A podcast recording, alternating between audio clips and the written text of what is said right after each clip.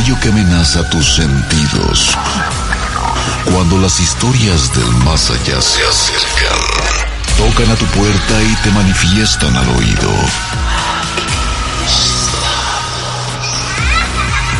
Así es, aquí está Carmen Peña para acompañar tus temores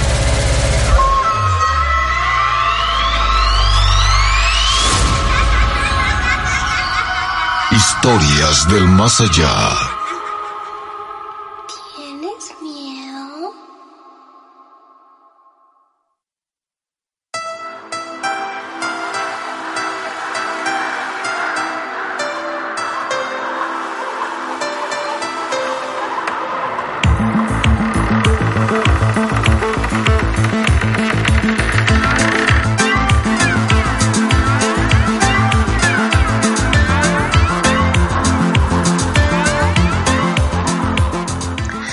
Escalofriantes, tenebrosas noches para todos los que en este momento nos están a través de todas las señales de Mexiquense Radio. Bienvenidos, bienvenidos.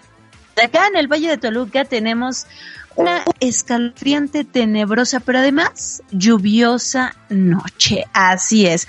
En este ya miércoles 29 de abril. Tenemos una tenebrosa noche. ¿Cómo está por donde ustedes nos están escuchando? Cuéntenoslo a través de WhatsApp, a través de Messenger, a través de nuestra transmisión completamente en vivo, a través de Facebook. Díganos, queremos saber mucho de ustedes y también queremos conocer esas escalofriantes historias que solo ustedes nos pueden narrar. Así es que a nombre de este gran, gran equipo que conforma el programa Historias del Más Allá, mi nombre es Carmen Peña y les doy la más cordial de las bienvenidas. Saludo a quienes nos escuchan allá, en más bien quien está en cabina y que ayudan a que este programa se lleve a cabo saludos a José Luis Miranda, ¿eh? que gracias a la tecnología te veo, te veo porque tengo poderes. Y también a un ente del más allá que se está sumando atrás de ti. Mi querido Carlos Gutiérrez, Charlie, un abrazo bien grande. Gracias chicos, porque además es que estamos en una videollamada y yo puedo ver todo lo que ahí sucede y veo que pasan pasan, ay Dios, Dios, Dios, pasan escalofriantes cosas, sí, de verdad, están pasando unas sombras, chicos, no se muevan, no pasa nada, ¿eh? Atrás de ustedes, femeninas, unas sombras femeninas, así es que cuidado. Abrazo bien grande para todos los que están conectados y también quiero saludar a las emisoras que nos reparten a lo largo y ancho de la República Mexicana, a la Universidad Juárez Autónoma de Tabasco, al Sistema de Radio y Televisión de Hidalgo, al Instituto Estatal de Radio y Televisión de Baja California Sur, al Sistema Chiapaneco de Radio, Televisión y Cinematografía.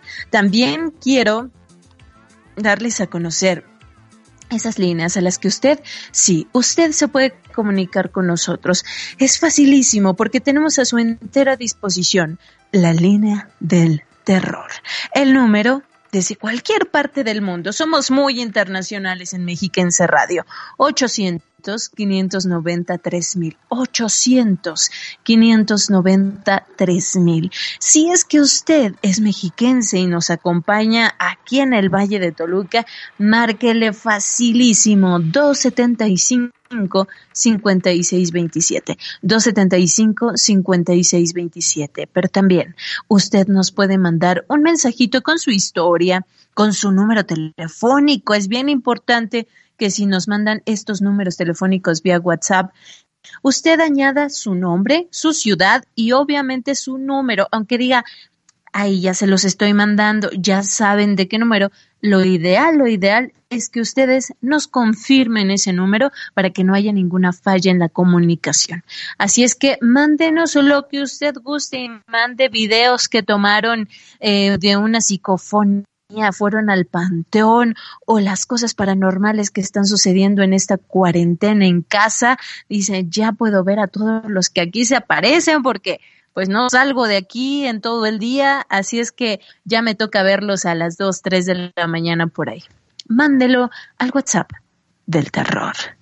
El número 722-443-1600. 722-443-1600. Mándelo y añádalo así, márquelo, añádalo a sus contactos como el WhatsApp del terror. A través de redes sociales, ¿cómo se pueden poner en contacto con nosotros? En Twitter estamos como arroba del más allá guion bajo. También el Twitter de una servidora arroba Carmen. Como me encanta leerlos, todos esos mensajitos que nos escriben. Muchas gracias. También en Facebook, Historias del Más Allá. Estamos completamente en vivo. Si nos quiere dejar ahí un mensajito y en Internet, súper importante, porque usted puede entrar a radio y así, así lo pone en su buscador y la primera página será la oficial. De ahí se puede ir a radio en vivo y en cualquiera de las emisoras que usted se encuentre ahí, que por supuesto será el Valle de Toluca, en Zumpango, en Tultitlán, en Amecameca, en Valle de Bravo, cualquiera de estas estará con historias del más allá al aire. Así es que los invito a que se pongan en contacto con nosotros. Gracias a los que mandaron su historia y que nos han escrito. Por favor, leanla al aire. El día de hoy será el día en que salga al aire su historia. Así es que vámonos, ¿les parece? Con lo que todos queremos escuchar, todos queremos escuchar historias, historias y más historias. Antes, quiero saludar también a mi querido Rubén García Castillo y a Panchito Baby, que me parece anda por allá. Vámonos con la historia Lucía Hernández de Cuautitlán Izcalli. ¿Qué tal, Lucy?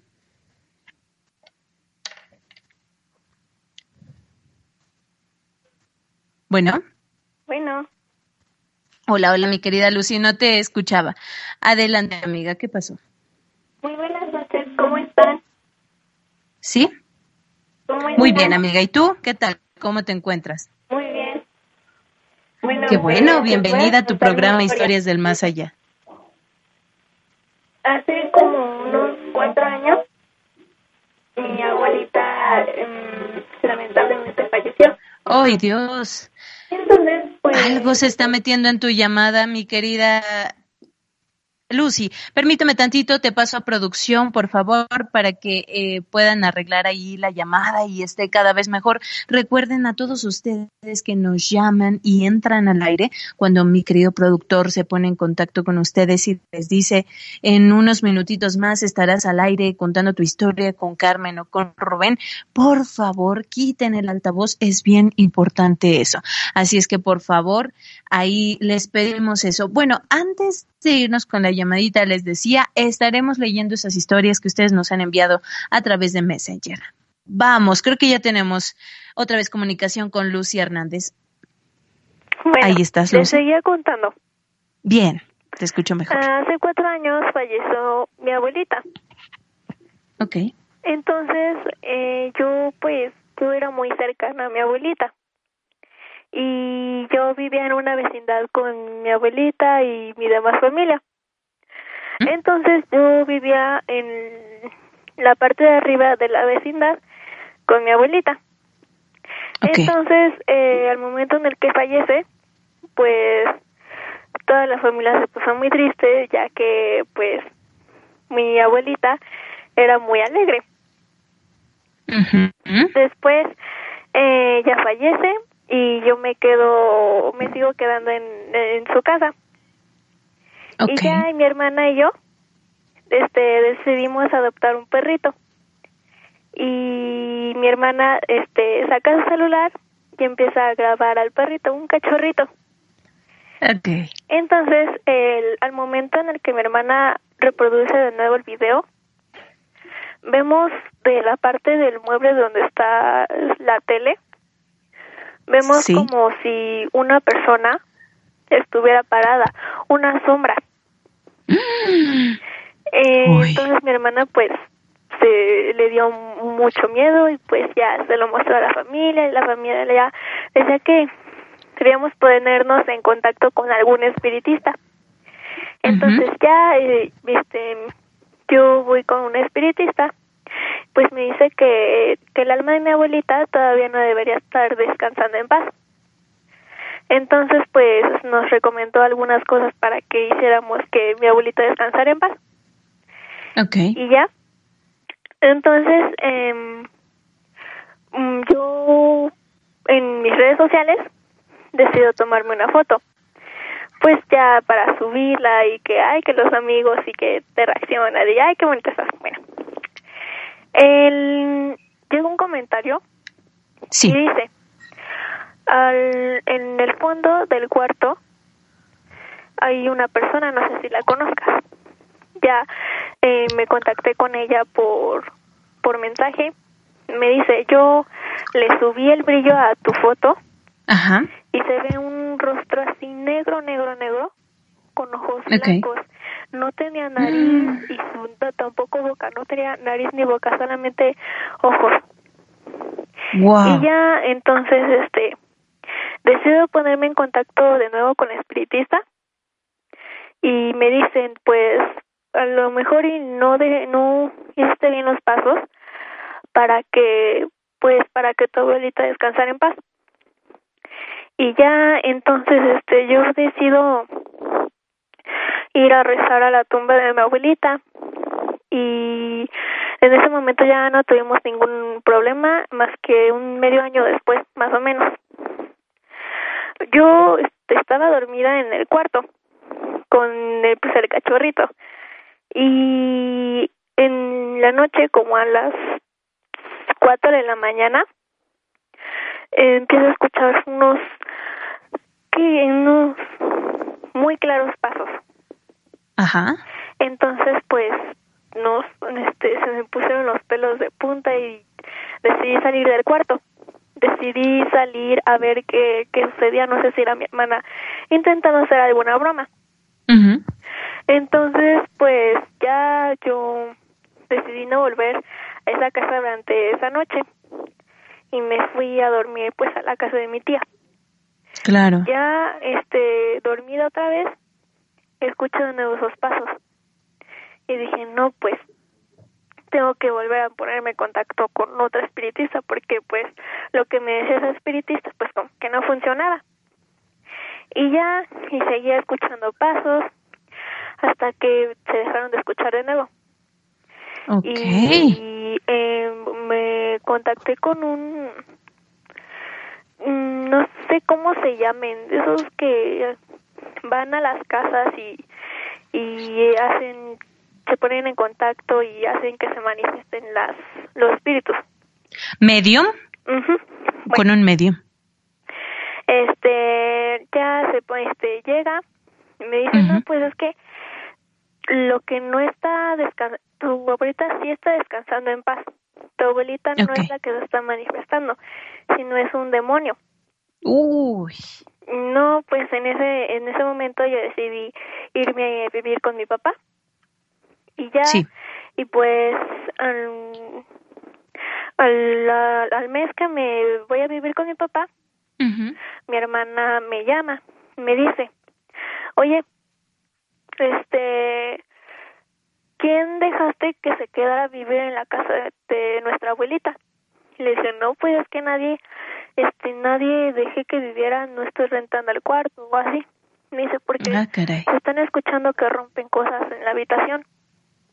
Pero estaba deshabitado completamente. Wow. Entonces, este, me dice, no, eh, se escuchan cosas cayéndose, qué clase de gente metiste al cuarto, cómo se te ocurre hacer eso a mi Mm. abuelita, este, faltarle respeto a su hogar.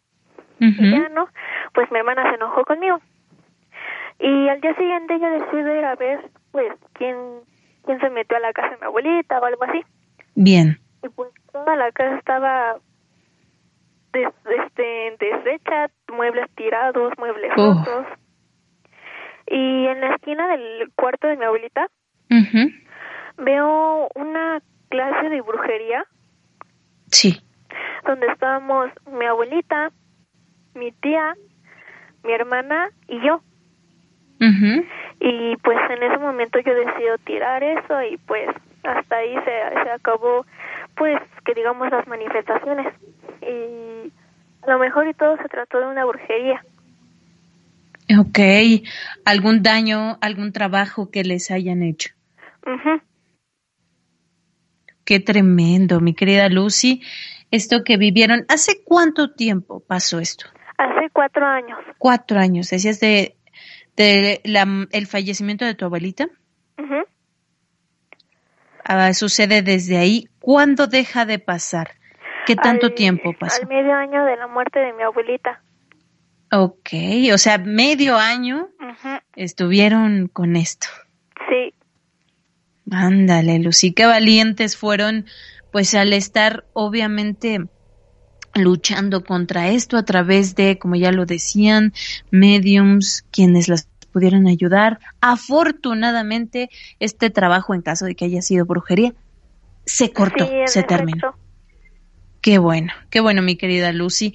Pues muchas gracias por haberte comunicado con nosotros al programa. ustedes. Con gusto, ya sabes que esta es tu casa, mi querida Lucy.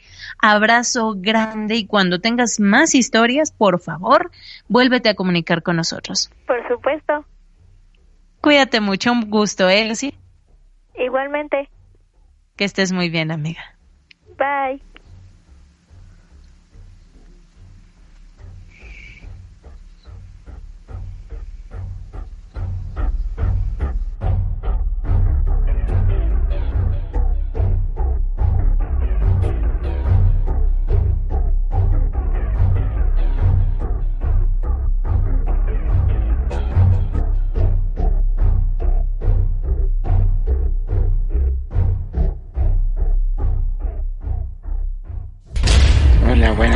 Nada más es para decirles, contarles que hace muchos años tuve una pelea con la llorona.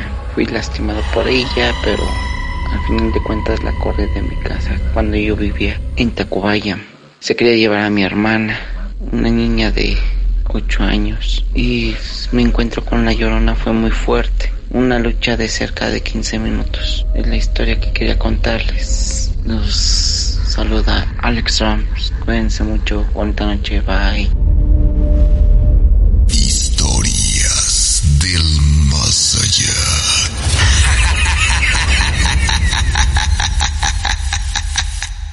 ¿Tienes una historia del más allá? ¿Te gustaría compartirnos tus miedos más recónditos?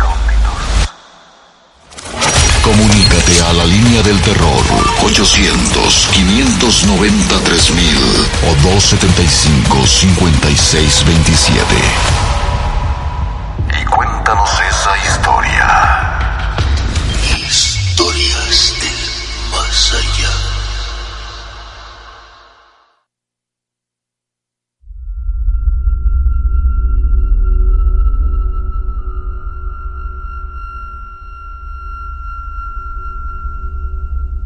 y quiero saludar a nuestros queridos maníacos.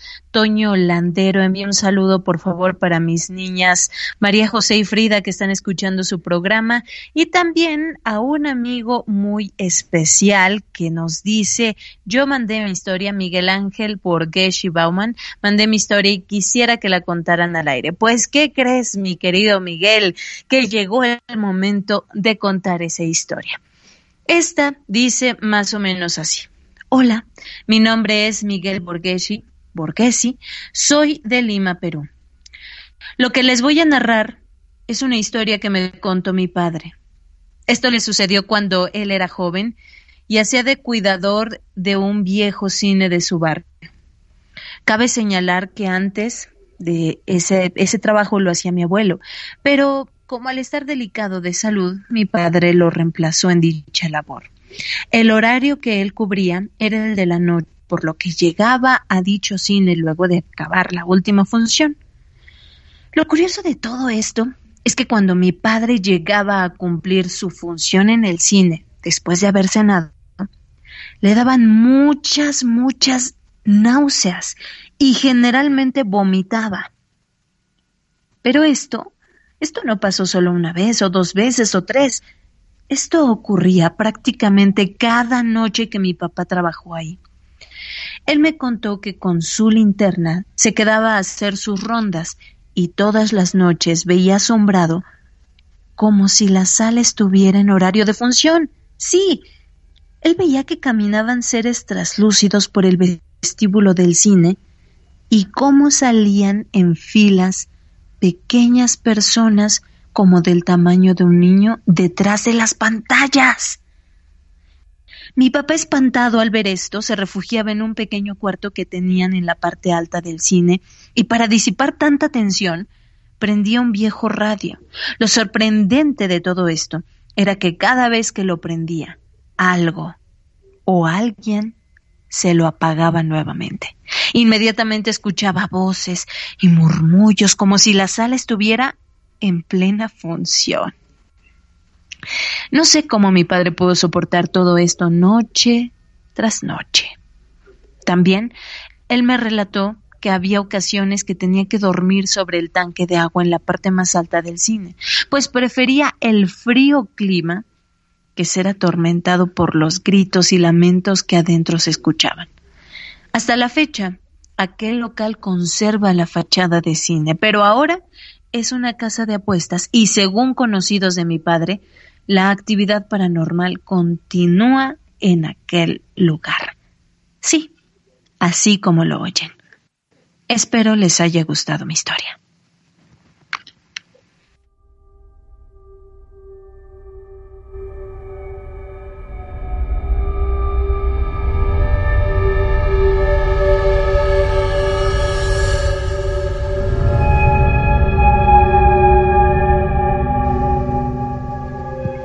Qué buena historia, qué buena historia, mi querido Miguel Ángel. Gracias por compartirla.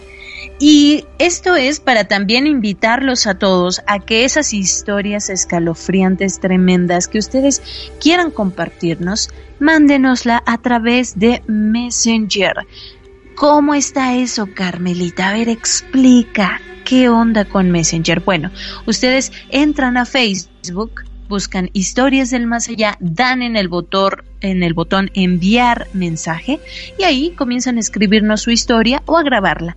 Será muy fácil y muy placentero para nosotros tenerlos al aire. Tenemos otra llamadita ya al aire. Él es Álvaro García de la Ciudad de México. Mi querido Álvaro, buenas noches. Buenas noches, Carmelita. Hola, hola, ¿cómo estás? Muy bien. Qué gusto, mi querido Álvaro, tenerte aquí. también. ¿Cómo? Muchos saludos a don Rubén. Bien, él te está escuchando, así es que recibe tus saludos, amigo. Sí, muy bien, gracias. Adelante, mi querido Álvaro, ¿qué fue lo que ocurrió? ¿Qué te pasó? Bueno, a mí, a mí no me pasó, le pasó a un hermano mío al mayor. Ajá. O sea que cuando recién llegamos aquí a esta colonia, bueno, yo llegué, me trajeron muy chico. De aquí sí. Entonces yo tenía como nueve años y entonces estaba la colonia. ¿Esto es en la Ciudad de México, Álvaro? Sí, sí, yo soy de aquí de la Ciudad de México. Antes vivía, mis papás vivían en nuestra colonia.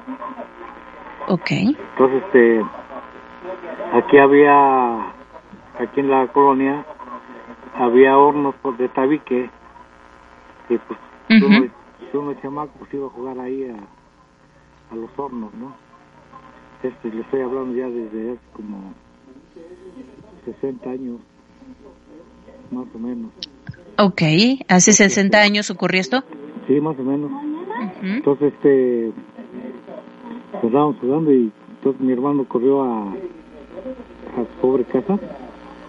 Gracias. Y estaban mis papás ahí, ¿no? Y todo, y, estoy gritando y que los querían agarrar, los perseguían y que y ahí viene, ahí viene, entonces se abrazó de mi papá y pues, uno no veía nada, ¿no? Uno uno no veía nada. Y él decía, no, ahí está, ahí está, mira, es el diablo, es el diablo, papá, es el diablo, me quiere llevar, me está hablando. Y tiene unos ojos así medio rojos, rojos, dice, pero pues, ahora sí que más él lo veía, todos los demás no, no, no veíamos nada. Okay. Y ya este,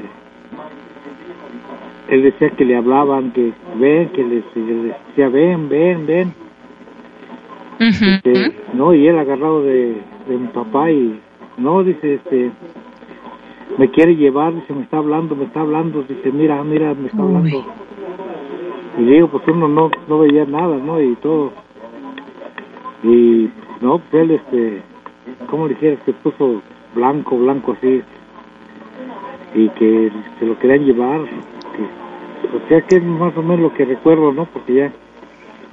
Pero que, sí, se lo querían llevar. Que, que, era. Él decía que era el diablo. Que tiene ojos así rojos, rojos, así muy Ok, era el diablo el que lo correteaba, digamos. Sí, pues era lo que él decía. Ok, vamos a pausar ahí el relato, mi querido Álvaro. Por favor, no te nos vayas de la línea telefónica. En unos minutitos regresamos. A todos los demás que nos están escuchando a través de Mexiquense Radio, no se vayan, porque viene lo más escalofriante. El miedo hecho historia regresa más pronto de lo que imaginas.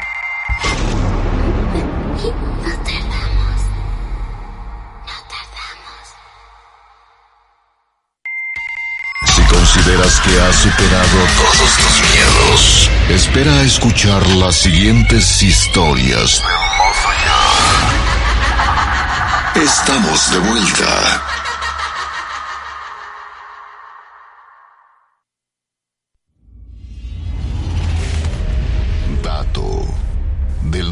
Allá. Muñecos poseídos. Leta, la muñeca gitana. Maldita. Se cuenta que en el año de 1972, un hombre llamado Kerry Walton regresó a su nativa ciudad australiana para visitar a su familia. Estando ahí, decidió vencer sus miedos al visitar una casona abandonada que siempre le causó terror e intensas pesadillas. Al entrar en dicho inmueble, se encontró con una marioneta que lo miraba como si lo estuviera esperando. Dicha muñeca llamó tanto la atención de Kerry que decidió llevarla con él a casa. Fue entonces cuando comenzaron a ocurrir extraños hechos en donde Kerry vivía, como cosas que se movían del lugar, cuadros que se caían precisamente en el cuarto donde estaba la marioneta y sonidos escalofriantes. Al vivir este tipo de experiencias paranormales, Walton buscó ayuda con psíquicos que analizaron a la muñeca y encontraron que había sido confeccionada dos siglos atrás por un gitano rumano para su hija que murió ahogada ya que los gitanos creen en la transferencia del espíritu y en que las marionetas o muñecos funcionan como un nuevo hogar para los muertos. A partir de ese pasado, concluyeron que la muñeca que Kerry había extraído de la casona abandonada estaba poseída por el espíritu de una niña gitana, ya que la misma marioneta tenía cabello humano real y bajo su cuero cabelludo había algo parecido a un cráneo. Escalofriante, ¿no?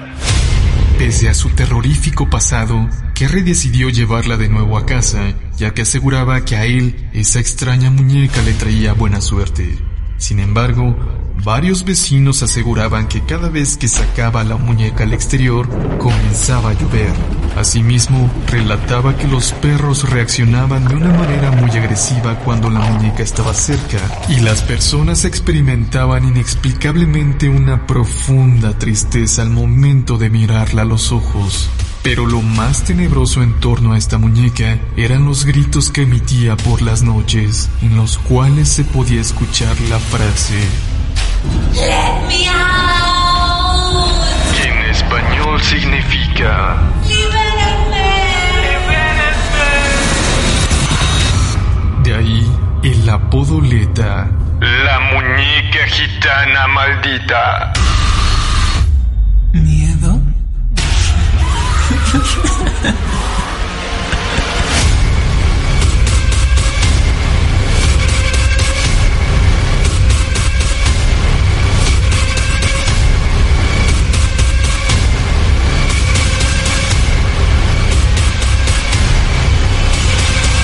Cuando la noche llega, las pesadillas se convierten en realidad.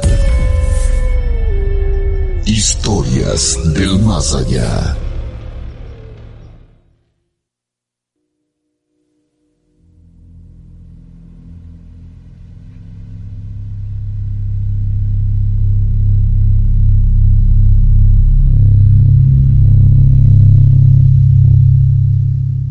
Estamos de vuelta en Historias del Más Allá. Son las 10 de la noche con 35 minutos, hora del centro de México, porque sabemos que nos están escuchando en diferentes partes del mundo. Saludos a Deli San de Trujillo, Perú.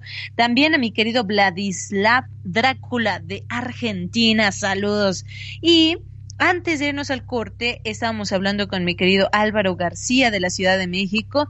Mi querido Álvaro, ¿cómo está eso? Tu, a tu papá decían, lo viene correteando o se lo quiere llevar el mismísimo demonio. No, era a un hermano, al, al- a mi hermano mayor. A tu hermano mayor. Sí, Ajá. a mi hermano mayor era el que se lo, se lo quería llevar porque, Ok. digo. Perdóneme, había entendido que era tu papá. Pero algo extraño era que solo él podía ver esto, ¿verdad? Sí, sí, pues, o sea que somos muchos de, de familia, Ujú. que estaban mis hermanos también y todo, y somos como, éramos como seis. O sea, Sí. Nosotros estábamos chicos, ¿no? Pero, entonces él nada más lo veía y él decía que le hablaba, que, que decía es el diablo, es el diablo que me quiere llevar. Y él se abrazó así de mi papá de, los, de las piernas Ujú. decía, mire, ahí está, ahí está, ahí está y me está hablando, me está hablando que me vaya con él, que vaya, que vaya. Y no, pues él, ahora sí que digo, se puso blanco, blanco así medio. No, no pálido, blanco, ¿no? Sí, completamente, sin color. Sí, era el susto que ahora sí que ya, ya hasta después ya, ¿qué pasó? Como unas, ¿qué sería una hora más o menos? Cuando ya Sí. se, se tranquilizó, ya, dice, no, ya no hay nada, ya se fue, ya se fue, pero me quiere llevar, me quiere llevar. Ajá.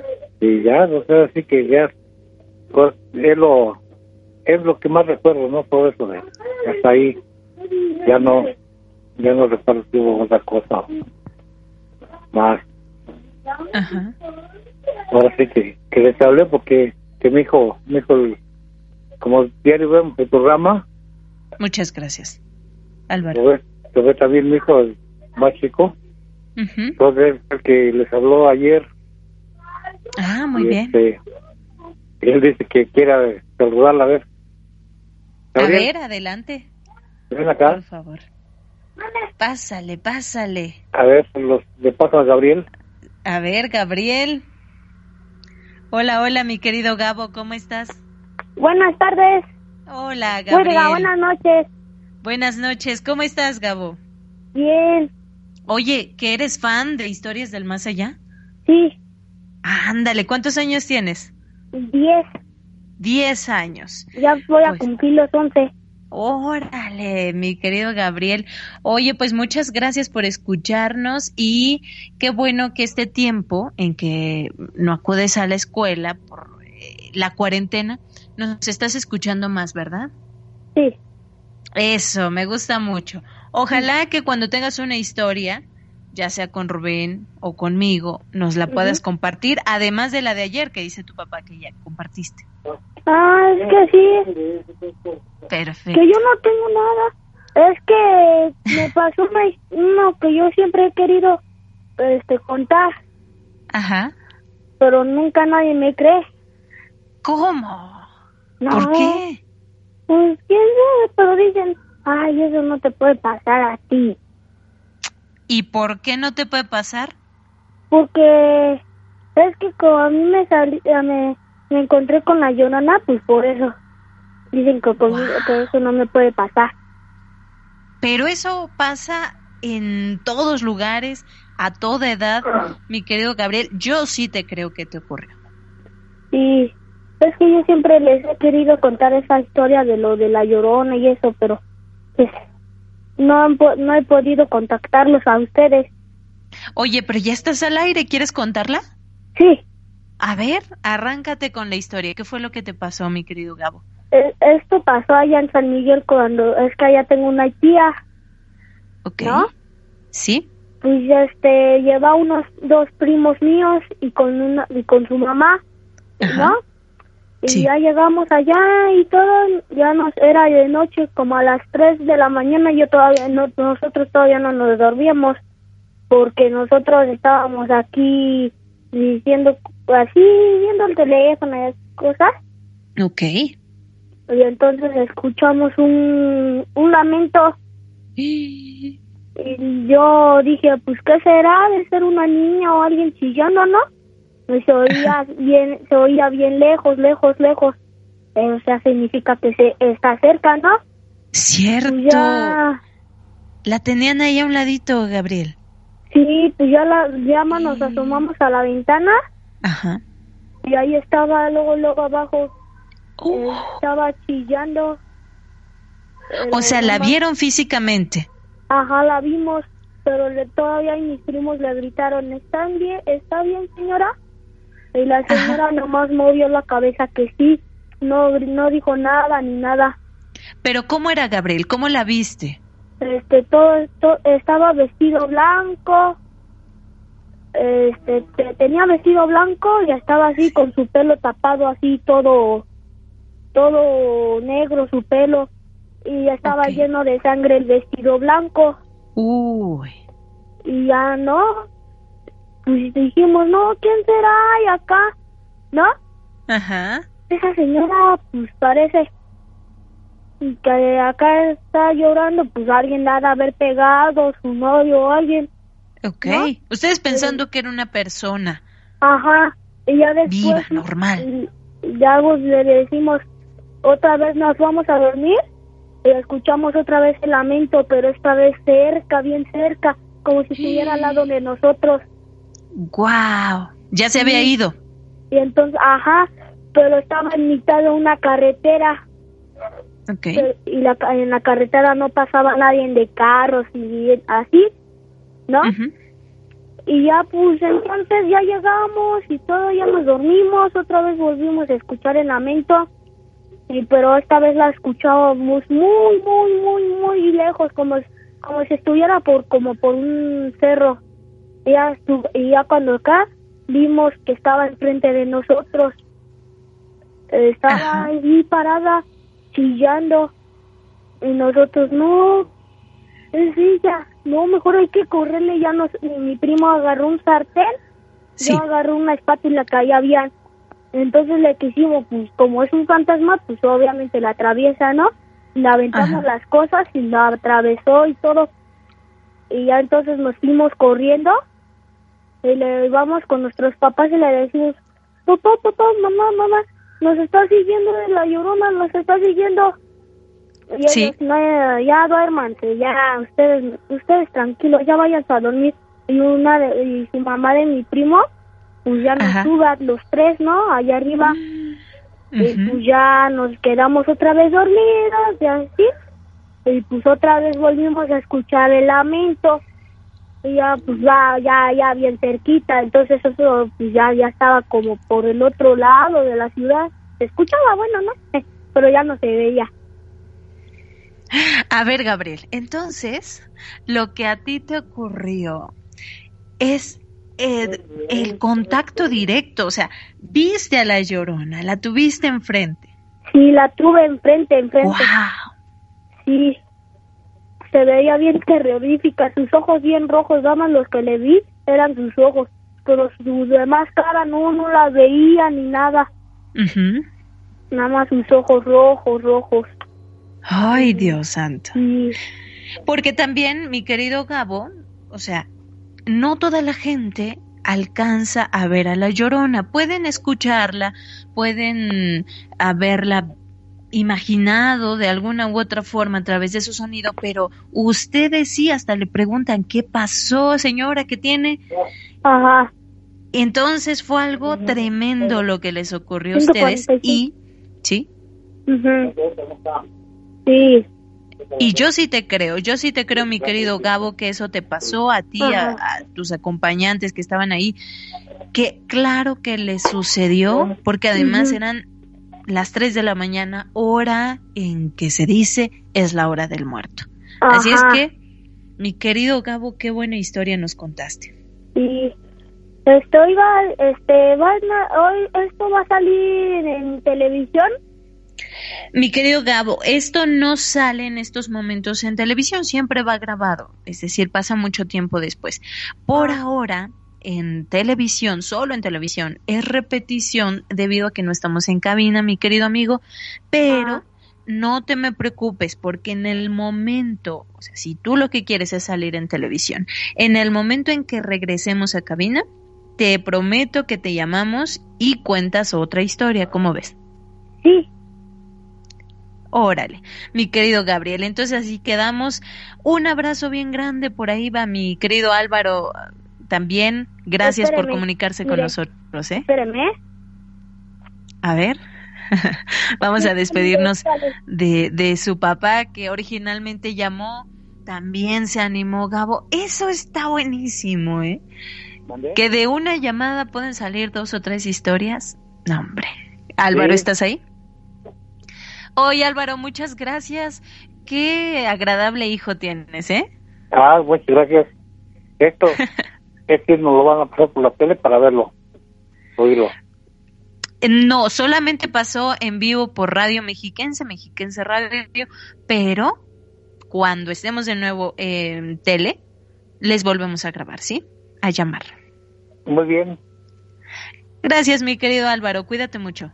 Igualmente, cuídense y mucha salud a, a don Ramón y se cuídense mucho. Rubén. Perfecto, gracias, gracias Álvaro, que estén muy bien, buenas noches.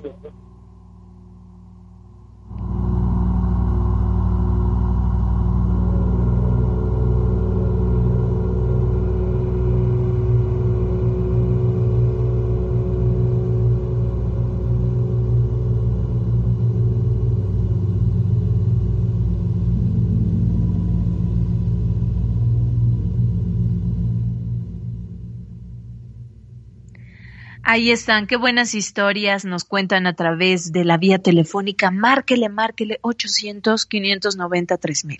800 590 3000 desde cualquier parte del mundo también. Si es que usted nos escucha aquí en el Valle de Toluca, márquenos 275 5627. 275 5627 o también déjenos su mensaje a través de Messenger en Facebook. Historias del Más Allá, nuestra página oficial. Saludo a todos los que en este momento nos están escuchando. También tengo otro saludito por acá, Héctor MX de McAllen, Texas. Gracias, gracias. Y vamos a escuchar lo siguiente.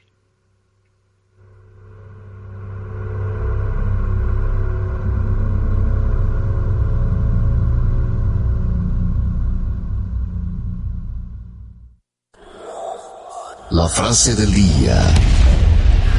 En historias del más allá. A veces tengo miedo de mi corazón, de su hambre constante, de lo que sea que quiere, la forma en que se detiene y comienza otra vez. Edgar Allan Poe.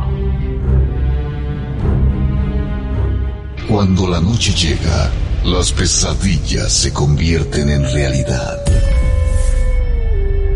Historias del más allá.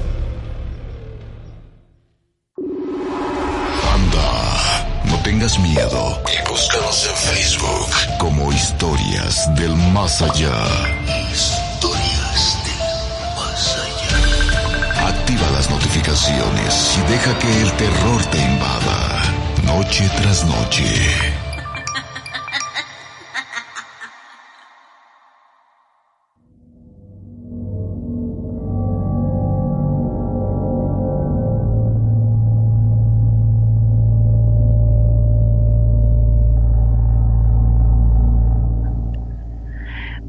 Muy, muy buena y tenebrosa noche a todos los que nos están escuchando. Vámonos con otra historia más porque ya lo tenemos en la línea telefónica. Él es Carlos Martínez de Almoloya de Juárez. Hola, mi querido Carlos, bienvenido. Bueno, buenas noches. ¿Cómo estás, Carlos? Bien, bien. Qué gusto, qué gusto. Me da mucho gusto que estés con nosotros aquí en Historias del Más Allá. Cuéntame, ¿cómo te trata la cuarentena? Pues un poco así, este, pues aquí apachurrador porque no podemos salir a trabajar, no podemos hacer nada, aquí en la casa nomás ahora sí aguardados. Ya sé, Carlos. Es lo mismo que estamos viviendo muchas personas. ¿Tú a qué te dedicas, amigo? Pues soy este albañil, soy constructor de obras de este la construcción más bien me dedico a eso.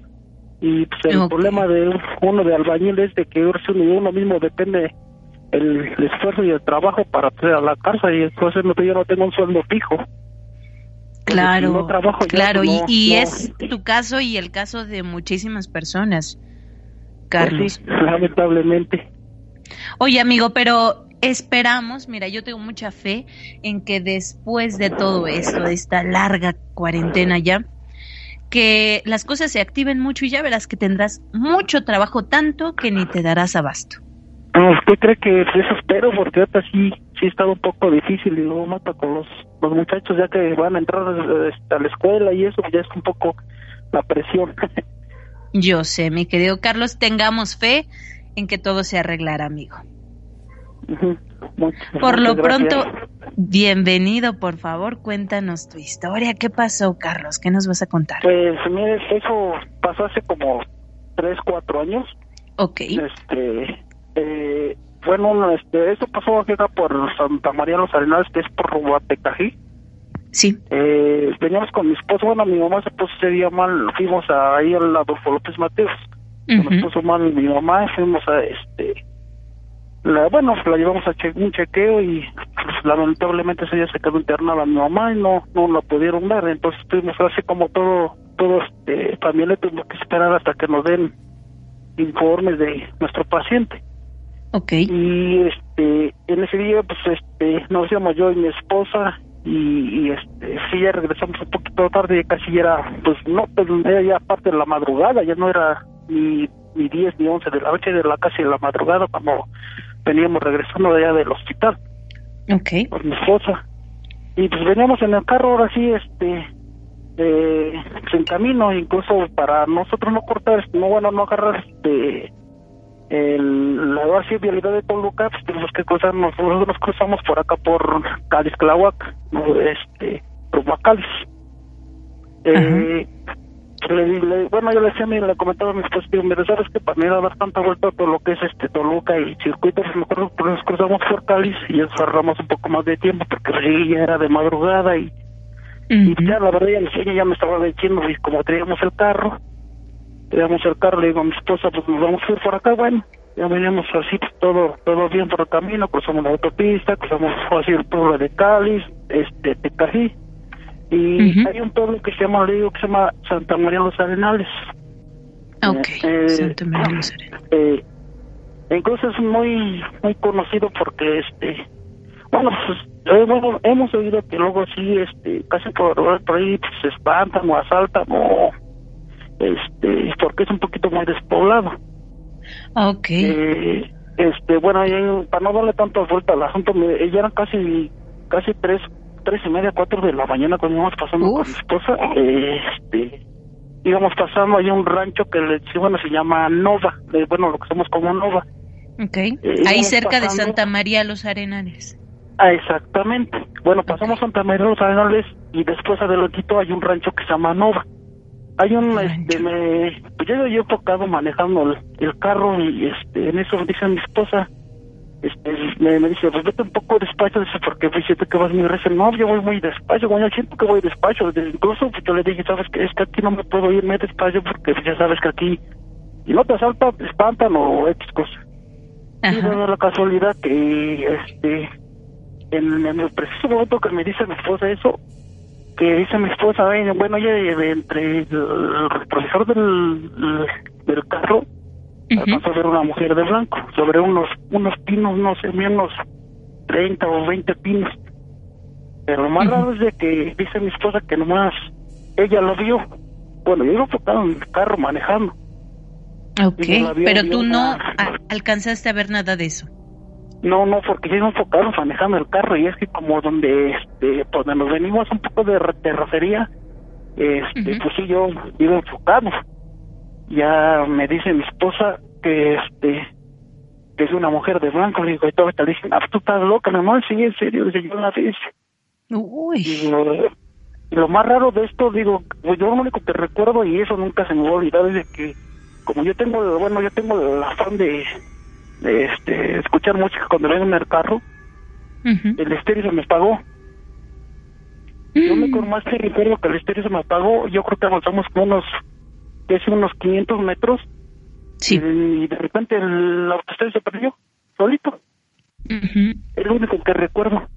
Pero ya después de haber pasado así la experiencia que dice que mi esposa la vio, eh, este, le digo que se apagó siempre completamente el estéreo. Y se me hizo raro. Y bueno, si veníamos escuchando música y el estéreo se apagó. Y ya después más adelante se volvió a prender, como unos 500 metros se prendió el estéreo. Digo, está raro, pero ya hasta que mi esposa me dijo, ¿sabes qué? Es que yo vi esta persona, de una mujer de blanco ahí. Y la verdad, pues sí, yo la tomé loca. Digo, ¿cómo crees? Digo, no, pues yo, yo vengo enfocado manejando. Digo, pero la verdad, yo no vi nada. Lo único que sí me hizo raro, que se apaga el, se apagó el estéreo y después se prendió. Y, y este, y créeme que este, y aún, pues bueno, a mi esposa al, otro día siguiente, pues todavía le, le pregunté a mi esposa, oye, pues que no, a lo mejor venías este, sobredormida o algo. No, dice, yo claramente la vi. Y pues no se me va a olvidar y pues para mi parecer pues me puede haber sido como la llorona, porque dice mi esposa, pues sí, era de puro blanco y...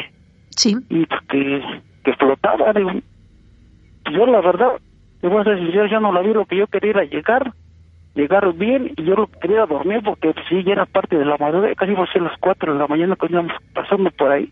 Sí. Listo, nomás yo y mi esposa y el carro ahora sí, que ahora sí este, nos hiciera llegar.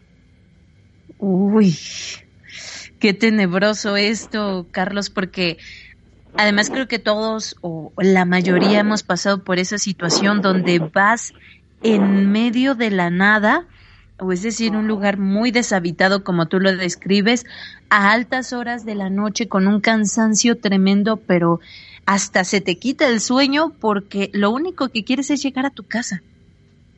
Sí, créeme que después, créeme que después de que, pasó eso, Sí. Este, pues sí, como ahorita me lo acabo de mencionar, así como que se, el sueño se me espantó, porque yo la verdad, pues ya casi, ya tenía casi cerrando los ojos, más que ahora sí, pues tenía que llegar a como, como fuera a la casa, digo, mi esposa, digo. Y le digo, oye, pues mejor, mejor entre sueños la viste. No, créeme lo que yo venía haciendo, es que, pues, ya ves que yo en mi casa no, soy de las personas que no me agarra el sueño. Bueno, pues será el sereno, digo, pero yo la verdad no vi nada, No, no, yo no vi nada, simplemente lo que te estoy contando, digo, te estoy, me estoy acordando de que se, se apagó el estéreo y, y de repente se prendió.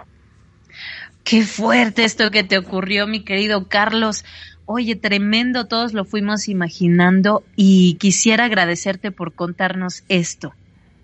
No, y tengo otra otra historia, no sé si se puede todavía o después me echan una llamada, no sé, y me pasó una similar como al año al, al año siguiente me pasó lo mismo. Perfecto, ¿te parece si nos aguantas en la línea telefónica? Vamos a ir a un corte y regresamos con esa otra historia que tienes, ¿sí? Claro que sí.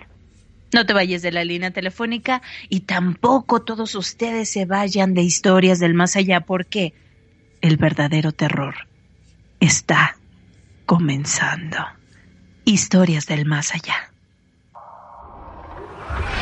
El miedo hecho historia.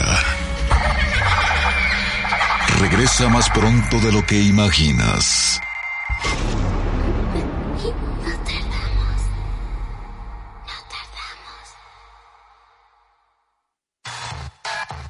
Captor. Fono. Música de alta fidelidad.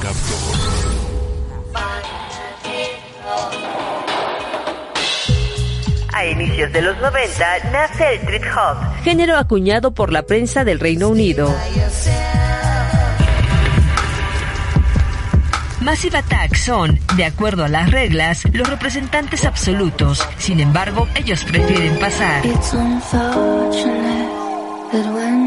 Su historia nace en el underground de Bristol entre DJs y hip hoperos. Massive Attack es un colectivo con un sonido oscuro e hipnótico, forjado a base de colaboraciones poderosas. Música de alta fidelidad. Si presentas fiebre, tos seca, dolor de garganta, dificultad para respirar o dolor muscular, llama al 800-932-00. Infórmate en salud.edomex.gov.mx. Cuida tu salud y la de los tuyos. Edomex, decisiones firmes, resultados fuertes. En seguimiento a las medidas preventivas para evitar el contagio del COVID-19, Radio Mexiquense informa.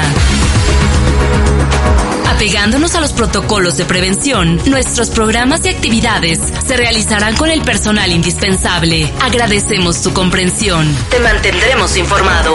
Radio Mexiquense, estamos contigo.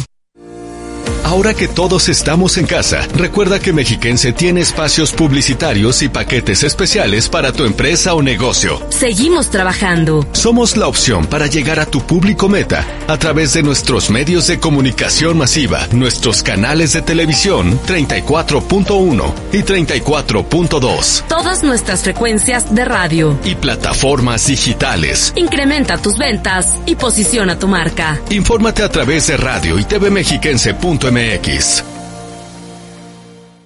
Quédate en casa. Mexiquense Radio. Estamos contigo. Este programa es clasificación B. Si consideras que has superado todos tus miedos, espera a escuchar las siguientes historias. Estamos de vuelta.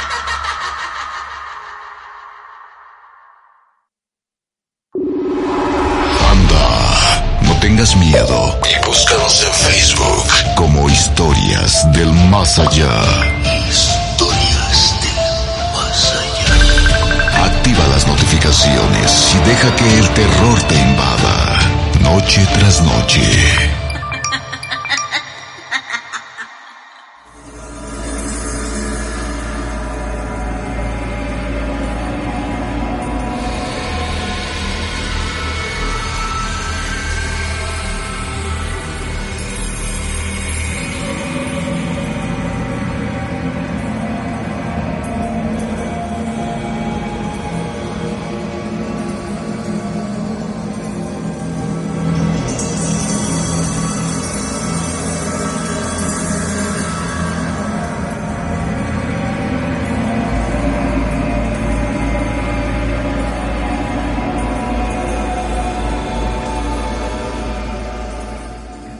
Estamos de vuelta en su programa Historias del Más Allá, segunda hora, segunda hora ya de este gran programa. Segunda hora, segunda, como dirá mi compañero Rubén García Castillo.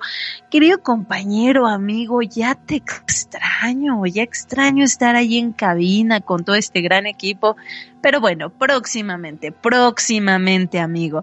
Así es que por lo pronto vámonos con las historias, historias y más historias, porque tenemos en la línea telefónica a Carlos Martínez que nos decía, tienes otra historia, amigo, por contarnos.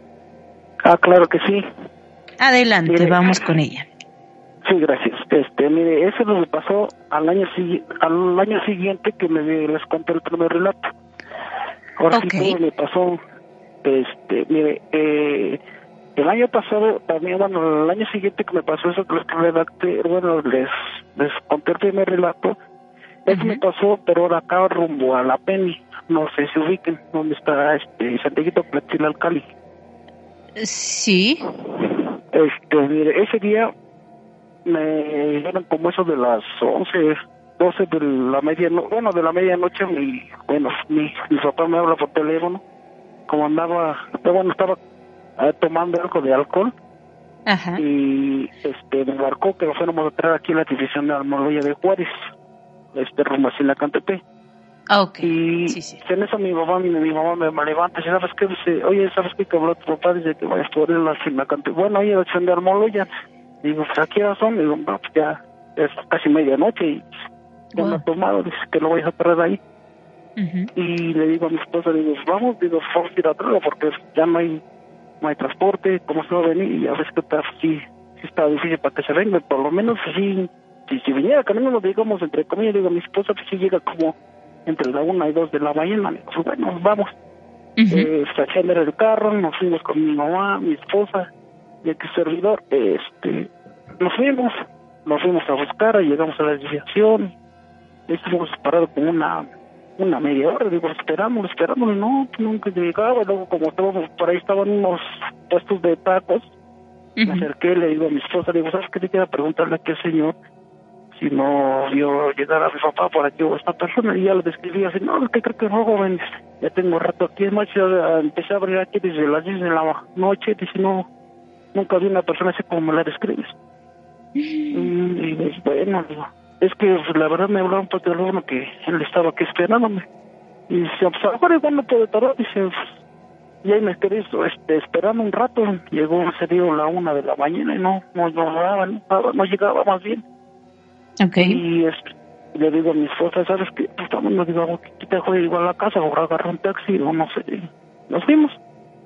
Y este, ya pas, nos fuimos y ya antes de llegar ahí la, en la Penny hay un aserradero que, bueno, hay un aserradero en el mero río. Está el fraccionamiento por venir.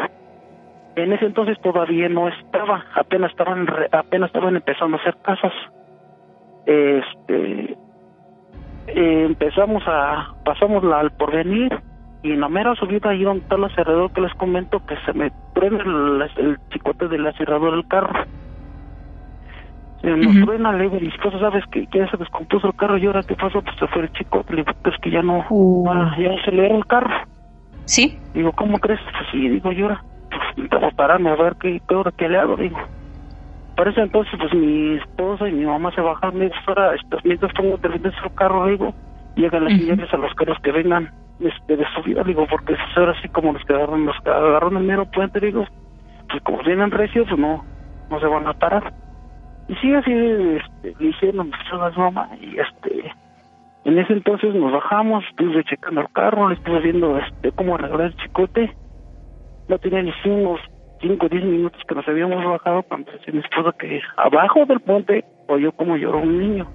Ay, no manches, ¿cómo crees? Sí. Dice, ¿no viste? Dice que lloró un niño. Digo, ¿qué te voy a creer? No, en serio, dice, tú vas a a tu mamá. Sí, dice, ¿cómo se lloró un niño? ¿Qué dice? un lamento muy, pues sí, este, muy finito, finito, así como que si estuviera, estuviera ese niño vaya en el carro. Como que, dice, era un lamento bien finito, finito, finito. Que yo no vi nada, digo, estoy enfocado en arreglar el carro para irnos, digo. Y dice que volvía a llorar nuevamente, digo. Digo, esto ya sí, está raro, digo.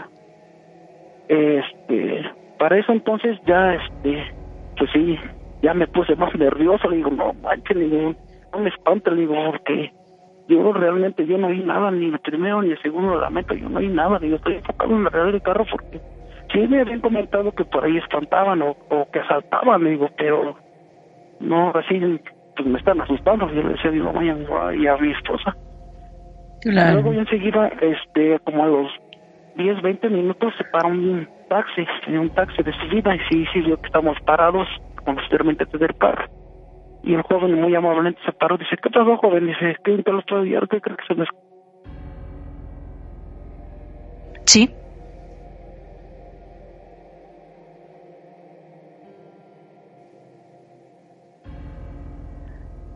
Carlos.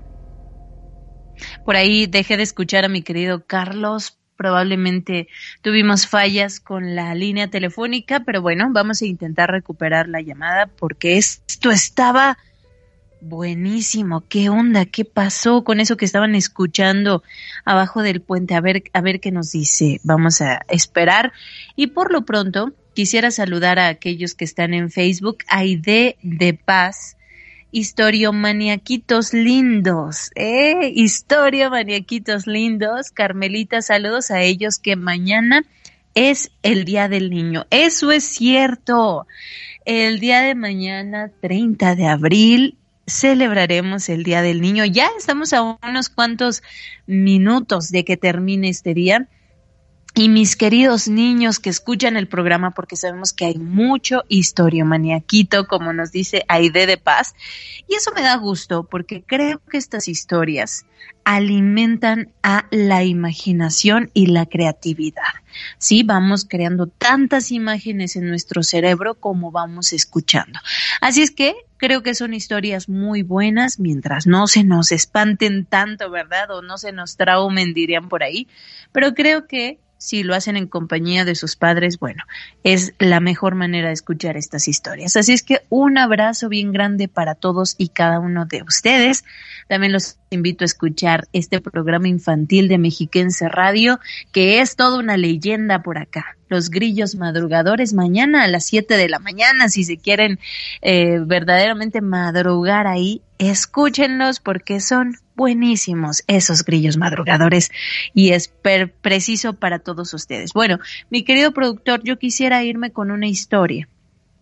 ¿Qué me dice por allá mi productor? ¿Nos vamos con la historia? ¿Nos vamos con la historia? Ok, ustedes me dicen, ustedes me dicen, nos vamos con la historia. Tenemos acá a Luis Gerardo Ramírez de la Ciudad de México, ya en la vía telefónica. Hola, mi querido Luis. Hola, Carmelita. ¿Cómo estás? Bien, bien. Qué bueno, me da gusto que estés con nosotros acá en Historias del Más Allá. Sí. Mi querido Luis, bienvenido, pasa, esta es tu casa, cuéntanos tu historia. Sí, gracias. Bueno, transcurría el año de 1975. Ajá. en un pueblo de Oaxaca, yo soy de Oaxaca. Eh, comúnmente en el pueblo se, este, en ese tiempo se hacían bailes en las casas con tocadiscos, con grabadoras, todo eso. Ajá. Este, nosotros pues, somos campesinos, trabajábamos la tierra. Eh, por ausencia de mi papá que salía de, de viaje, este, nos quedábamos. Yo y mi mamá tenía yo ocho años. Ok. Eh, una noche de luna, este, bueno, legalmente la, la población se divide en dos barrios. Uno se llama San Jacinto, otro se llama San Pedro. Esto allá en Oaxaca, ¿verdad? Ajá, sí. Eh, el pueblo se llama San Pedro. Este, estábamos en, en este en tiempos de que bueno la milpa va la milpa va creciendo por mitad de, de este le llamamos allá hojancha la mitad de su crecimiento Ok. Eh, comúnmente es una población donde hay mucho este mucho hay un manantial muy grande y hay zanjas de agua. Eh, pasan en todas las casas y este entonces hay terrenos de regadíos y y pues mi mamá nos dijo me dijo a mí vamos a a regar la milpa eh, este en la noche porque legalmente en el día pues todo mundo se ponía a regar y, y pues el agua no no no alcanzaba este para regar todos al mismo tiempo. Entonces me dice mi mamá vamos a regar en la noche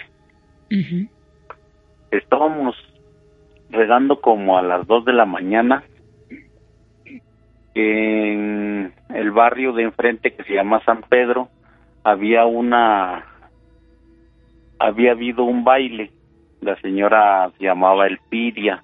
Y ha sido su cumpleaños y hubo un baile. Era más o menos como a las dos de la mañana que terminó. Ok. y nosotros estábamos ahí este regando la milpa. Cuando de repente escuchamos una voz que que este lo dijeron del otro barrio de San Pedro dijeron todavía está despierta la tía no Eso dijeron, eso escucharon ustedes. eso escuchamos que dijeron pero mi mamá pues legalmente era muy perseguida por la allá le llamaban no pesadilla o cosa mala no Ok.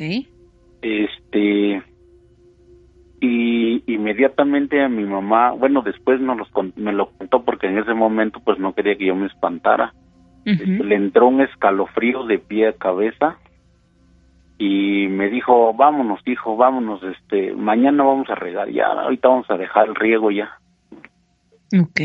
y nos fuimos atrás de la casita donde vivíamos había una zanja que había que tapar el agua este apenas dio tiempo que tapamos el agua y, y nos metimos entre la casa. Sí. Cuando acabamos de entrar, este, de entrar a la casa, cuando, que serían como unos cinco minutos, y de repente escuchamos que, que llegó este, pues yo me imagino que el charro negro que le llaman, no, escuchamos unos este un caballo con herrajes y, y ganado, así como cuando vienen arriando ganado. Y este, y pues ahí la población, el santo, tiene ganado que cuida la autoridad. Entonces mi mamá nos dijo para que no me espantara, yo me dijo, ay, pues ya se vino el ganado del santo y ahora va a comer la milpa. Pero yo escuchaba los herrajes del caballo y nos empezaron a empujar la puerta así, pero de una forma que como si el ganado se recargara y le quería abrir. Wow. Y entonces me dice mi mamá, pues te agarra agua bendita y riega. Sí. Y, y empecé a, con una flor de así del santo, porque ponían florecitas en el santo, a regar agua bendita y a rezar, pero nos empujaban la puerta, pero así bien feo, y pusimos barretas, pusimos así como de tranca para que la puerta no se abriera, pero nos los empujaba así bien feo, de eso duró como, como unos 10 minutos. Okay. Y este, pues legalmente mi Bastante mamá ya tiempo. Le, ya le había pasado muchas cosas y ella ya sabía que era, pues era el diablo, porque ella ya sabía y nomás me decía vamos a rezar y estábamos haciendo oración y y, este, y nos empujaban y nos empujaban la puerta pero así a forma de abrirlo de abrirlo Ujú. Y muchísimo tiempo, 10 minutos haciendo eso. sí pues era muchísimo tiempo yo ya tenía miedo también pero pues yo estaba chavito tenía como ocho años Ocho años, dices, Luis. Oye, y además esto, lo que, la frase que decías escucharon, me llama mucho la atención. Dices, todavía está despierta la, la tía. Así Ajá. escuchan ustedes. sí así escuchamos esa palabra como pues no está muy retirado así el barrio lo escuchamos bien clarito yo también lo escuché pero pues mi mamá ya ya sabía lo que era le entró un escalofrío mi mamá pues ya anteriormente ya había pasado muchas cosas que que ella me contó que pues de terror Ujú. entonces este pues ya no sabíamos qué qué, qué hacer nosotros estábamos y yo regando agua bendita así y todo. Y, y no no no se iba no se iba y rezábamos y no se iba. Entonces pues ya pasó los 10 minutos se fue y al otro día pues este yo inmediatamente aunque era niño no me salía a ver a dónde estaba el rastro de ganado pues se escuchaba mucho mucho ganado así tronando este pero se escuchaban más los herrajes del caballo Ajá. Oye, eso está bien intenso, mi querido Luis. sí Es este, decir, bueno, primero ustedes pensaban en el charro negro. ajá O sea, para sí. ustedes sería lo mismo que fuera el charro negro o el mismísimo diablo.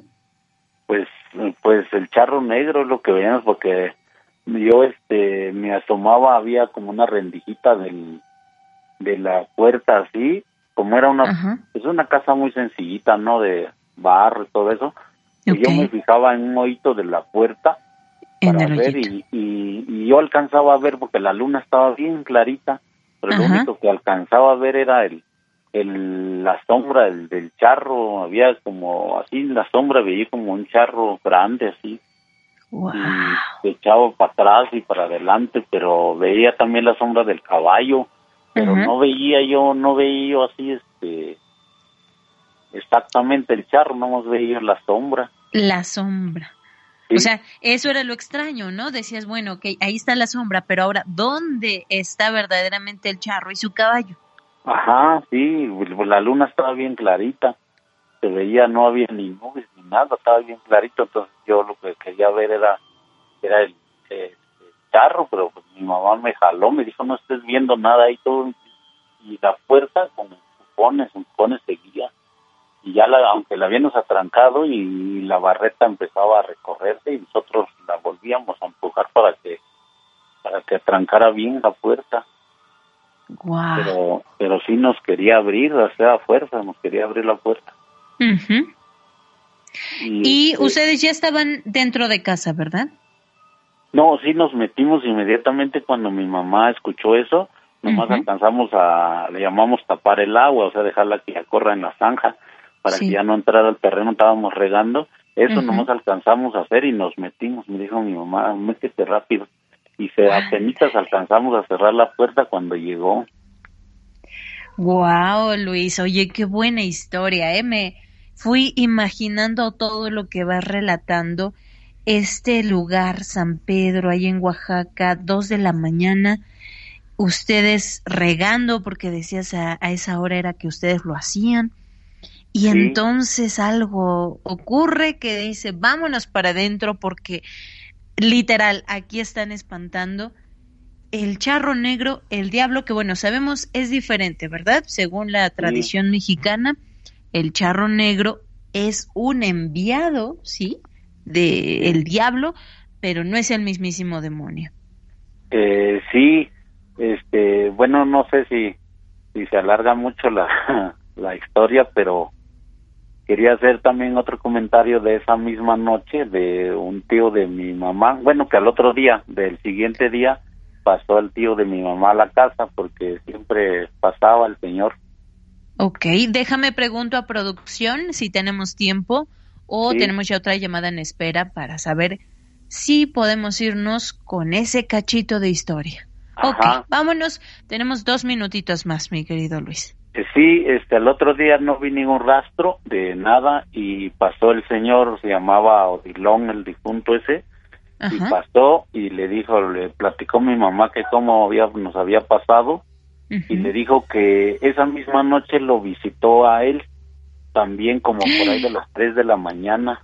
Okay. le dijo, me acaba, híjoles, también te quería contar que fue lo mismo que me pasó anoche, nada más que a mí llegó este en la puerta y eran unos viejitos ya los dos con su esposa y igual dice me, me habló en la eh, pero él sí me habló en la puerta y me, habló por mi nombre pues yo pensé que era alguna persona que venía de otro pueblo no y pedía posada porque de hecho así, así es en el pueblo. Y no pues lo, lo que le ofreció fue dinero dice. Y este y, y pues él traía, dice que, pero ahí él sí lo vio que traía sus mulas así cargadas de, de costales de oro, pues monedas de oro, porque él fue lo que alcanzaba a ver porque le brillaba todo su sus botones de su de su chamarra que traía dice de oro. Wow o sea como el traje de un charro ajá. En dorado todo esto. Y él pues sí se le hizo raro porque pues en ese tiempo pues la gente allá pues era muy muy pobre, no no no no quién iba a cargar dinero y menos a esa hora. O esa vestimenta, ¿no? Ajá, sí. Y fue que le fue que le comentó a mi mamá que también eso le había pasado a él, pero él sí le dijo primeramente Dios le dijo y cuando dijo esa palabra dice que tronó como un como un rayo así que cae así en seco ya no ya no vio nada él ya no ya no volvió a ver pero él sí vio que estaban las las mulas cargadas de de dinero y sí le dijo que como él era muy pobre entonces le dijo que si que si quería dinero solo tenía que escribir su nombre que cortarse una parte de la mano y escribir su nombre en su con su sangre tenía que escribir su nombre y de su familia en su en una libreta nomás que él traía para que le le dejara todo ese dinero que eran cuatro mulas cargadas de monedas de oro. Bueno eso él con más o menos relató porque le dijo mira aquí está no es mentira este si quieres es solo eso dime tu nombre el de tu familia pero dice, le dijo, pues lo raro es que él ya sabía su nombre, pero quería que lo escribiera con su sangre en su en su libreta. Guau. Oye, esto estuvo bien interesante, Luis. Todo lo que pasa con ustedes, después pasa también con este señor Odilón.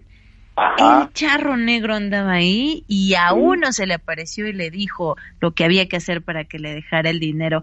De verdad estuvo muy interesante todo esto que nos contaste. Gracias, mi querido Luis, por estar con nosotros. Relajos, este, relatos, perdón, de mi mamá que me platicó y en alguna y que me pasó a mí también aquí en México. Yo vivo aquí en México ahorita. Pues después. Mi querido Luis, si, si gustas, ¿te parece que en la próxima semana nos llames de nuevo y cuentes ese? Sí. ¿Sí? Sí, sí. Me encantó esta historia, de verdad. La cuentas muy bien aparte. Gracias, Luis, por estar con nosotros. Muchas gracias, gracias por darme la oportunidad. Gracias a ti por habernos contado esto. Dulces pesadillas, Luis. hasta luego, gracias. Que estés muy bien. Bye, bye.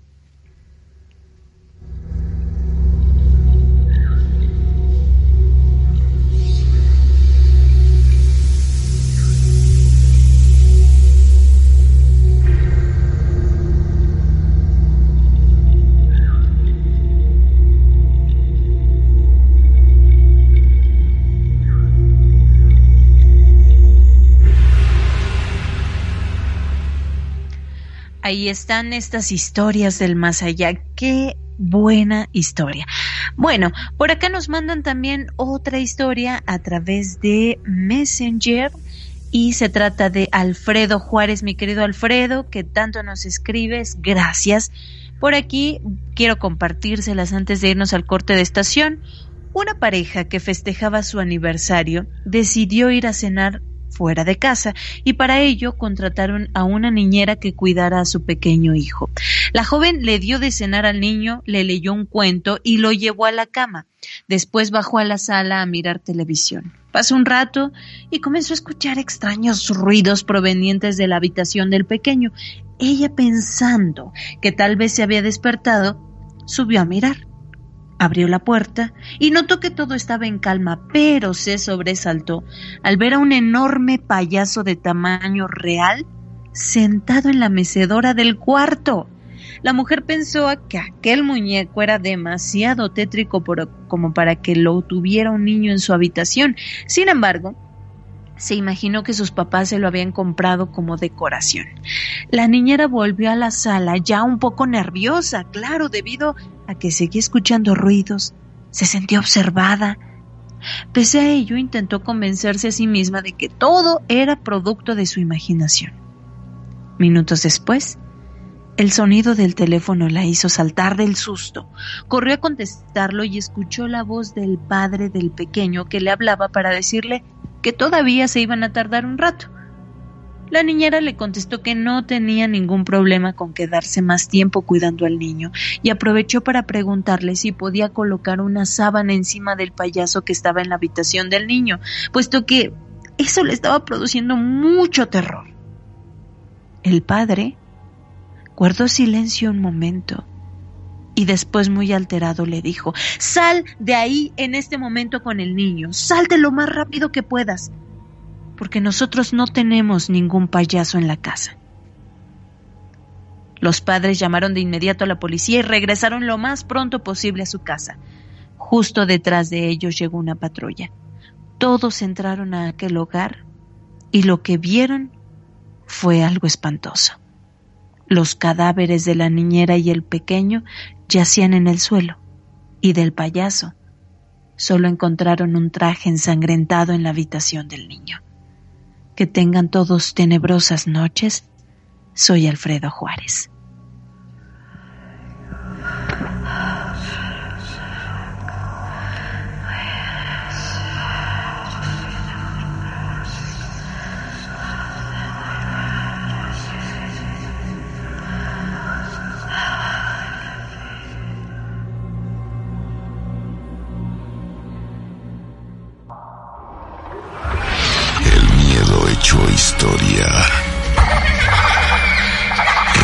más pronto de lo que imaginas.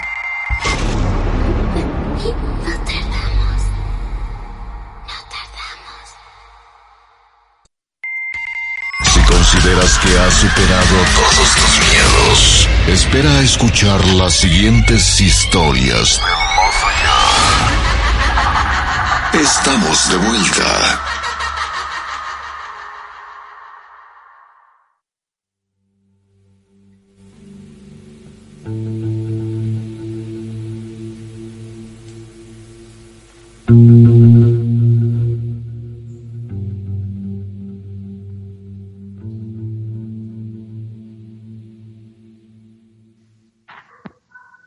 Estamos de vuelta, ya última media hora de su programa Historias del Más Allá, 11 con 33 minutos, 11 con 33. Saludos para los que nos acompañan a través de Facebook, Liliana Ramírez, mi querida Lili, consentida de Facebook. ¿Dónde andabas, amiga? Te extrañamos. Isa Salinas también. José Baena, un abrazo grande para los que están conectados. Guille Pinco, también para Leonardo Farinelli. Farinelli, un abrazo bien grande. Y por aquí, los que nos escriben Leonardo también. Leonardo, un abrazo grande. Bien, vámonos con la siguiente historia de la noche para que nos dé tiempo. Él es Carlos Córdoba de Nezahualcóyotl. Hola, Carlos.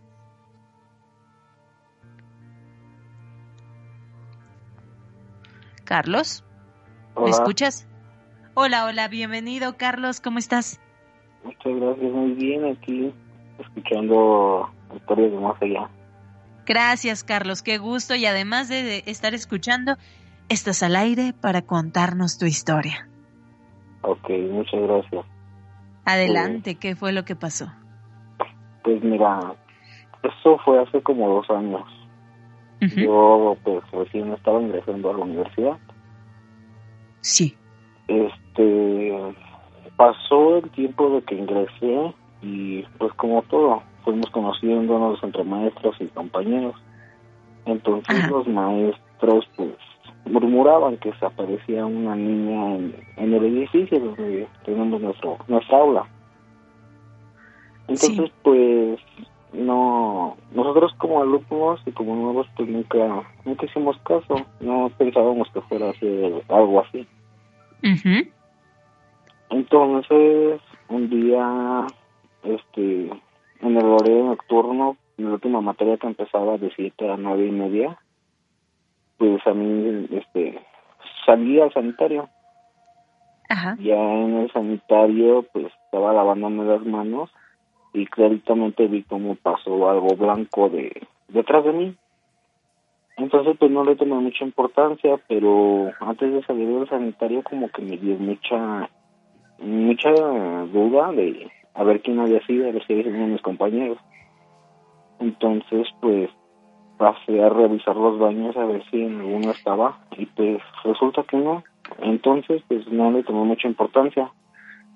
Ya pues salí hacia, hacia el aula, pero sí me quedé pensando en lo de la niña y en lo de la sombra blanca que pasó.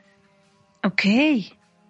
Pasó el tiempo, como unos tres meses aproximadamente, y una compañera igual en el horario nocturno salió al sanitario y entrando al aula llegó llorando. Entonces el maestro pues le preguntó qué, le había pasado que qué qué es lo que había visto no sé. Entonces pues ella comentó que estaba en el sanitario estaba sola y se le apareció una niña entonces esta niña iba vestida de blanco con el cabello largo, pero no le podía ver sus pies. Ajá. La niña dice que la agarró de la mano a mi compañera. Sí. Y no la dejaba salir y no la dejaba salir. Entonces pues ella se espantó y se fue corriendo hacia el, hacia el aula. Entonces ese día pues la dejaron ir y llegó al siguiente día y nos contó que la habían asaltado en el transporte público hacia su hogar. Uy, uy, uy. Entonces una de, otra de mis compañeras, ella, sus papás son brujos, videntes, por así decirlo. Y la nuestra compañera nos dijo que su papá le había dicho que esa niña no la dejaba salir del baño porque esa niña sabía lo que lo que le iba a pasar y sabía sobre lo del asalto este a mi compañera. wow. Desde antes que ocurriera él ya lo sabía. Exacto. Entonces, pues mi otra compañera, la que la niña la tomó la mano, pues le dio las gracias a la otra, a mi otra compañera, que sus papás son este brujos. Ajá. Pasó el tiempo, esto tiene aproximadamente un año, y yo estaba en la calle, yo estaba con uno de mis amigos. Entonces, estábamos en el momento menos indicado y empezó a haber una persecución con disparos entre este, pandillas y policías. Entonces, entonces yo estaba con mi amigo y al ver todo esto, pues nosotros nos escondimos atrás de un carro. Cuando estábamos ahí detrás de ese carro, claramente yo vi como una niña estaba parada en un afuera de un zaguán Okay. Era una niña aproximadamente como de unos 13, 14 años, pero la niña estaba espantada. Y yo en intento de hacer que no le pasara nada, corrí hacia donde estaba la niña para poder tirarla al piso. Entonces, este, llegué y tiré a la niña. Yo me quedé al lado de ella. Y cuando terminó todo eso, me levanto y volteo a ver hacia donde estaba mi amigo y pues resulta que mi amigo pues ya tenía un tenía un disparo y pues nada más pudimos confirmar que ya había fallecido. Wow. Al momento de que yo me acerco hacia el cuerpo de mi amigo, volteo a ver a la niña para ver cómo estaba y la niña pues como si nada ya no estaba ya y tratamos de buscarla y no. Sí. Entonces, esto se quedó grabado en las cámaras de seguridad de una, una casa que estaba ahí, donde estábamos, y la pidieron como evidencia, entonces se veía cómo me levantaba yo para ver este, a mi amigo y la niña de repente desaparecía. Wow, qué extraño. Entonces, este, regresamos a clases y le platiqué eso a mi compañera, lo que, la que sus papás son este brujos, y fuimos con su papá. Su papá, pues, muy amable, me, me ofreció darme una explicación. Entonces dijo que la misma niña, la misma persona que yo había visto en el baño, esa, esa silueta blanca era la que me había protegido, porque decía que la bala iba hacia nosotros, y yo al Ah. moverme de ahí, yo al moverme de ahí, pues ya este, pude librarme. Ajá. Entonces, pues pasé, sí tuve depresión por la pérdida de mi amigo y estuve pensando mucho tiempo en darme de baja temporal de la escuela por lo mismo de la depresión. Ok. Entonces me, me dijeron que fuera con psicólogos, buscar ayuda profesional. Entonces, en uno de estos intentos, pues yo fui con un, un psíquico, algo así, que te hipnotizan. Y dice que en el estado, cuando yo estaba dormido, yo decía que esa niña me había salvado y que yo veía a esa niña. Que esa niña, antes donde estaba la escuela, era campos de, de sembradías de maíz. Entonces esa niña pues había sido violada y había sido asesinada ahí en, en ese campo donde la escuela. Uy, qué tremendo. Entonces, pues, gracias a eso, pues sí pude superar esa depresión de la pérdida de mi amigo. Y pasó el tiempo. Esto tiene como hace seis meses. Yo iba caminando con mis compañeros ahí mismo en la escuela. Y era en la Sí. noche, eran como aproximadamente las nueve. Pues ya no había muchos compañeros en la escuela. Entonces, tenemos un gimnasio al aire libre y un aparato de ese gimnasio se empezó a mover. Uno de mis compañeros grabó el, el aparato que se estaba moviendo pero no nos dimos cuenta que en el fondo estaba recargada una niña en un aula y clarita, claritamente ese video fue lo que vio mi compañera y fue lo que yo vi ese día de la muerte de mi amigo. Wow. Oye, Carlos, qué fuerte historia lo que nos acabas de contar.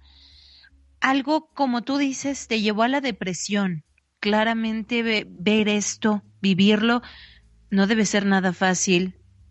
Pero detrás de todo esto que vivieron, hubo un mensaje de esperanza o algo que te dicen, te salvaron a ti de que esa bala estuviera en tu cuerpo. Pues sí, de hecho, ya al, perder a mi compañero, pues como que me, me quedé pensando sobre, me quedé reflexionando sobre la vida. Entonces, pues sí estoy, se puede decir, agradecido con ese ente, ese espíritu, no sé qué sea, de esa niña. Y pues podrá sonar loco, pero sí estoy agradecido porque pues gracias a ella pues aún sigo aquí vivo, si no pues no sabría qué hubiera pasado. Wow. Oye, de verdad, Carlos, en primera, bueno, lo sentimos mucho, esta pérdida que tuviste, obviamente, todo lo que me imagino que pasaste, pero en segunda creo que es un mensaje positivo, Dios está contigo, amigo, en lo que tú creas. Está contigo, te cuida y esto fue dentro de la tragedia un milagro en tu vida, ¿no?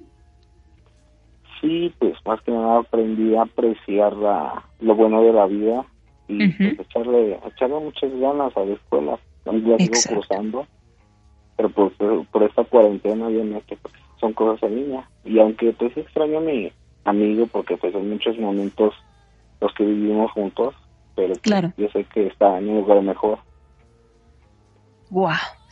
Oye, Carlos, sí, así también lo esperamos nosotros. Verás que él está en un mejor lugar y verás que también a ti las cosas te irán mucho, mucho mejor, mi querido Carlos. Gracias por compartirnos esto tan fuerte aquí en Historias del Más Allá. Muchas gracias a ustedes por tomarse el tiempo de tomar mi llamada.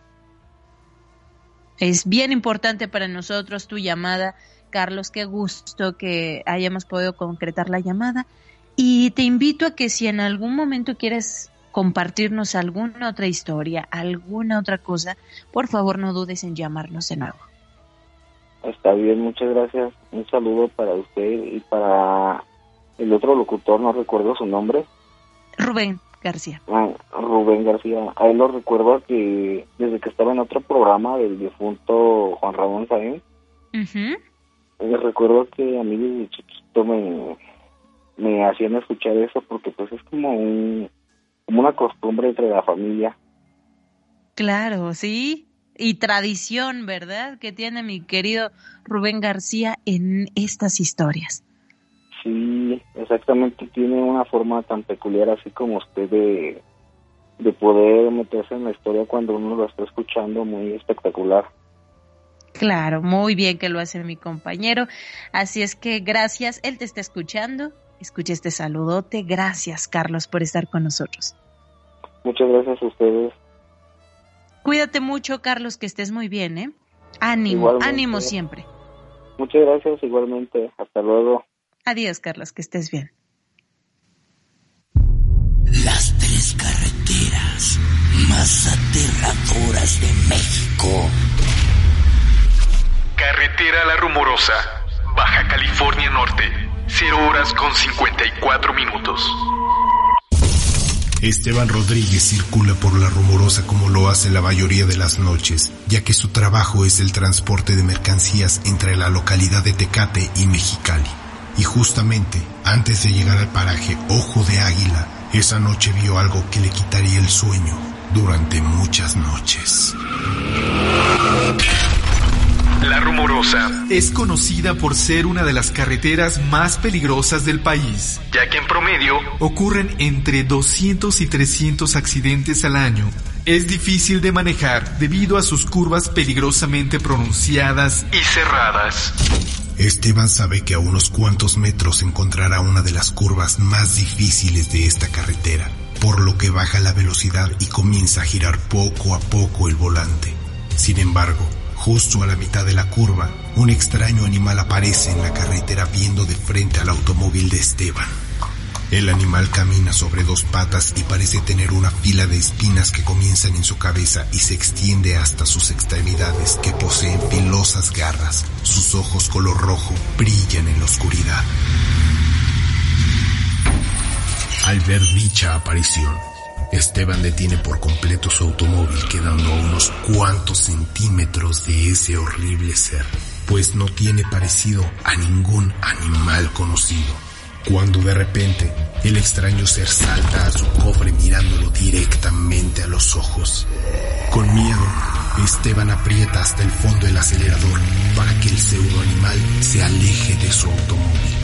A unos cuantos metros, el extraño animal cayó a la mitad de las llantas, por lo que segundos después Esteban miró hacia atrás para saber qué ocurrió con la horrible criatura. Sin embargo, cuando volteó, ya no había rastro algún de dicha aparición.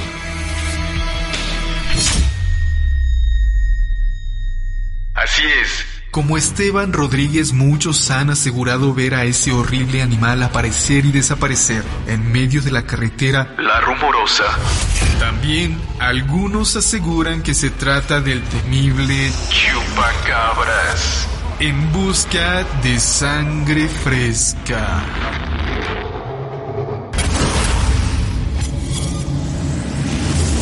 Cuando la noche llega, las pesadillas se convierten en realidad. Historias del más allá.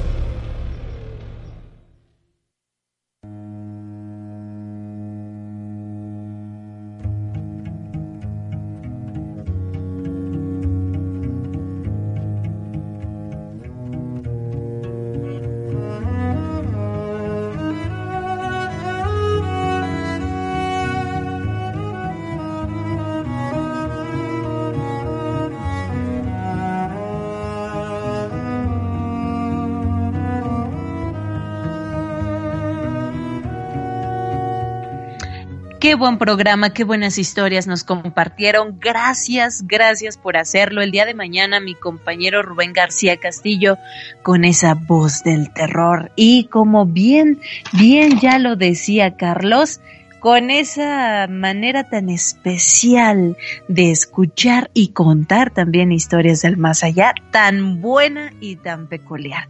Así es que escúchenlo el día de mañana, 30 de abril, Día del Niño, estarán con mi compañero Rubén García. Y por acá quiero mandar los últimos saluditos, David Cuevas, Lubet Santi también, Avi Ram, saludos Carmelita, puedes eh, saludarnos a mi hermano Jorge y a mi sobrina Leslie que escuchan el programa, con gusto y gracias, gracias por escucharnos. ¿eh? Y también a todos los que están por acá en Facebook, la nena Baz, León, Marilú, Isa Salinas también, mi querida Isa, ya sabes, consentida de este programa. Gracias por escucharnos. Yo los invito a que si tienen oportunidad en unos minutitos más, se vayan a Mexiquense Televisión, canal 34.1 de nuestra señal abierta. Ahí verán, además de escuchar, verán historias del más allá porque estamos en televisión. Gracias por sintonizarnos mañana completamente en vivo a través de Mexiquense Radio. Mi nombre es Carmen Peña. Un gusto, un placer que me hayan dejado ser su compañía en esta tenebrosa noche y también quiero agradecer a aquellos que están allá en Mexiquense Radio en las instalaciones y hacen posible este programa. Abrazo grande y yo sé que es que cuando intenten irse a la cama, cuando vayan cerrando los ojos, todas estas historias regresarán a su cabeza. Y entonces no podrán tener dulces sueños. Lo único que ustedes experimentarán serán dulces, pero muy dulces, pesadillas.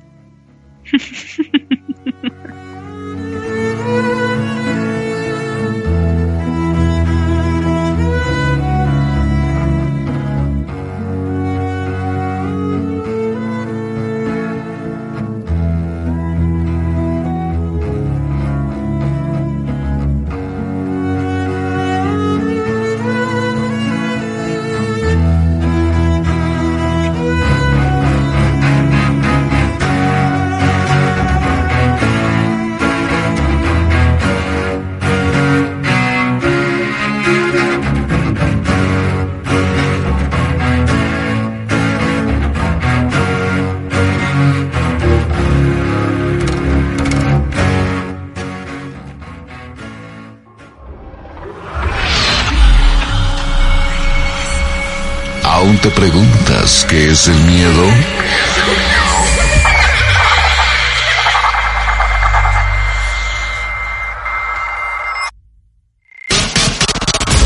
Miedo es lo que esta noche no te dejará cerrar los ojos, pues cuando intentes dormir,